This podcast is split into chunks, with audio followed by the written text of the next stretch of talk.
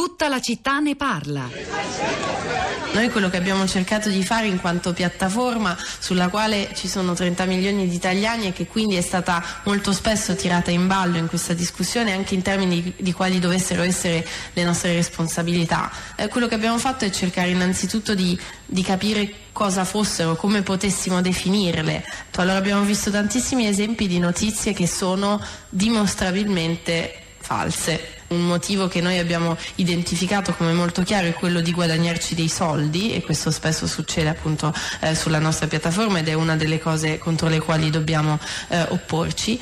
Ci sono delle notizie che sono false e anche illegali prendiamo il caso della diffamazione. E in questo caso paradossalmente per noi è un po' più facile perché se qualcuno ci dice che questo contenuto è illegale noi lo possiamo rimuovere. E poi c'è tutto il resto, ci sono le opinioni, ci sono le dichiarazioni di esponenti politici, istituzionali che sono parzialmente vere, che sono parzialmente false, che possono essere dimostrate come parzialmente vere o meno, che si appoggiano su studi che però vengono contraddetti da altri studi.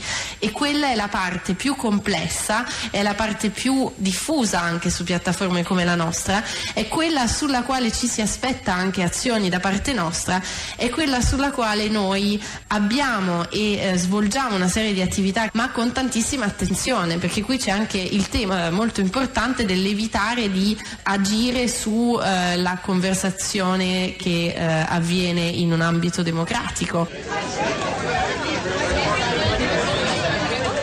Eccola la voce di Facebook, per così dire, era la, quella di Laura Bononcini, che era responsabile delle politiche istituzionali di Facebook Italia, quando nel mese di settembre in Senato spiegava le nuove politiche di Facebook contro, contro, le fake news, misure che sembrano andare più o meno in una direzione simile a quella indicata dal testo, dal disegno di legge presentato dal Partito Democratico, che sicuramente non diventerà legge in questa legislatura, ma sta sicuramente riportando il tema eh, al centro del dibattito politico. Di questo abbiamo discusso stamani qui a tutta la città ne parla, ci hanno ascoltato in molti sui social network anche come eh, luogo, eh, no, piattaforma di reazione a, a, quello che diciamo noi qui eh, a Radio Radio 3.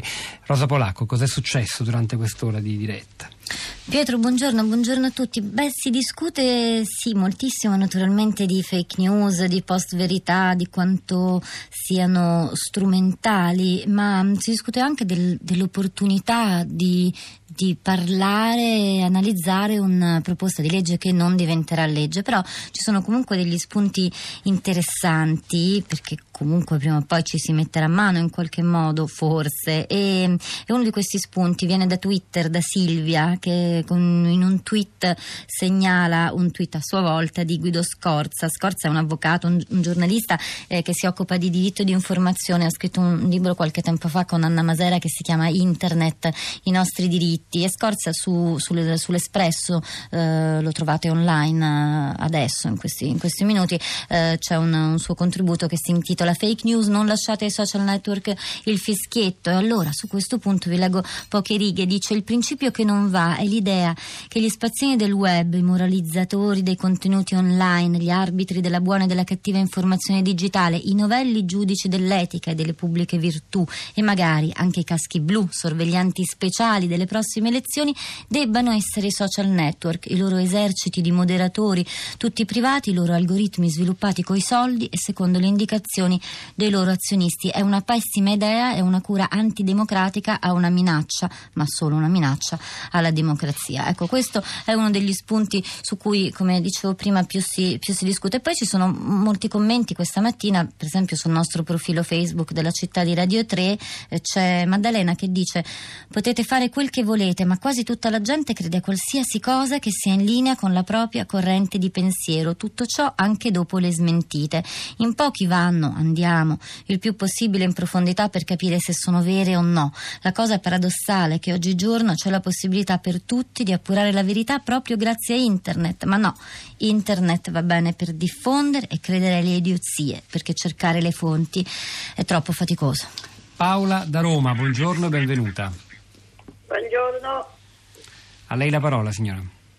Io volevo mettere in evidenza una cosa, che mentre le notizie scritte possono essere lette in, uh, fisicamente da persone che sono abituate a leggere, a confrontare le diverse notizie sui diversi giornali, sulle diverse fonti, quelle, le notizie di, su, su, internet non, non, hanno assolutamente alcun tipo di controllo e sono lette in maggioranza e formano in maggioranza l'opinione pubblica indipendentemente dalla sua capacità di confrontare, di informarsi, di leggere, di criticare quello che viene letto.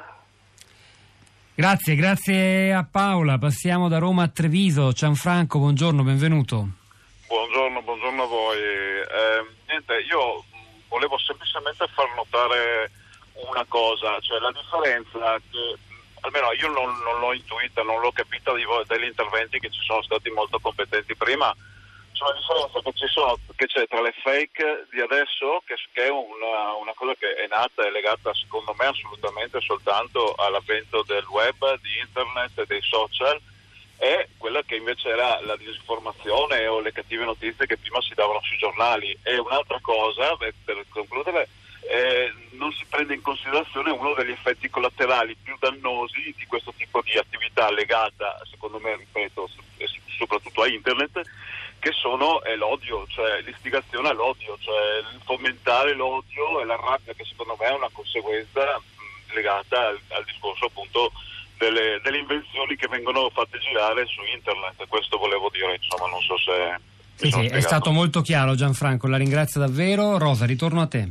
Uh, Alcavi su Twitter dice com'è possibile che si possa solo pensare di imperniare la campagna elettorale su un tema che la maggioranza degli italiani nemmeno capisce. Poi c'è una vignetta di Giorgio Vicentini, però quella la dovete cercare su Twitter. Dice Mr. Fake News è ingrassato, dal disegno si capisce bene. C'è anche Maria Pia con noi, buongiorno e benvenuta.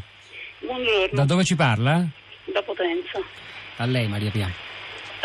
sì, insomma, non sono abituata a parlare in pubblico niente, la, quello su cui stavo riflettendo è che eh, insomma, come le erbe velenose, i frutti velenosi, eh, così anche le notizie, non è che si possono eliminare, si può soltanto imparare a riconoscerle, si può studiare, insomma, credo che la conoscenza eh, possa aiutare a, cioè sia l'unica arma per combattere la, la disinformazione.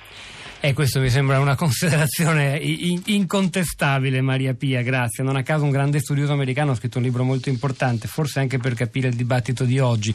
Eh, The Death of Expertise, la morte degli esperti, la mancanza di, di credibilità, di ruolo nella società delle persone che hanno eh, competenza, soprattutto di far breccia nell'opinione pubblica, un po' quello che ci ha detto, devo dire la verità, in apertura anche Juan Carlos De Martin. A proposito, io vi ricordo che sulla città di radio3.blog.rai.it, oltre ad articoli per approfondire il tema di di oggi ritroverete tra poco anche alcune delle voci dei nostri ospiti intervenuti stamani. Rosa, hai ancora materiale dei social network? Ne ho moltissimo, ma leggo solo Alessandro che dice le notizie false sono diventate un problema perché i politici non hanno più argomenti credibili per convincere popoli stanchi di bugie e false promesse ad uso e consumo di interessi altri. È il momento di Radio Tremondo, eh, stamani a tutta la città ne parla, hanno lavorato Fabrizio Paccione alla parte tecnica, Piero Pugliese alla regia, Pietro del Soldario Polacco a questi microfoni, al di là del vetro, Cristina Faloci, Florinda Fiamma, la nostra curatrice Cristiana Castellotti che vi salutano, ci risentiamo domani mattina alle 10.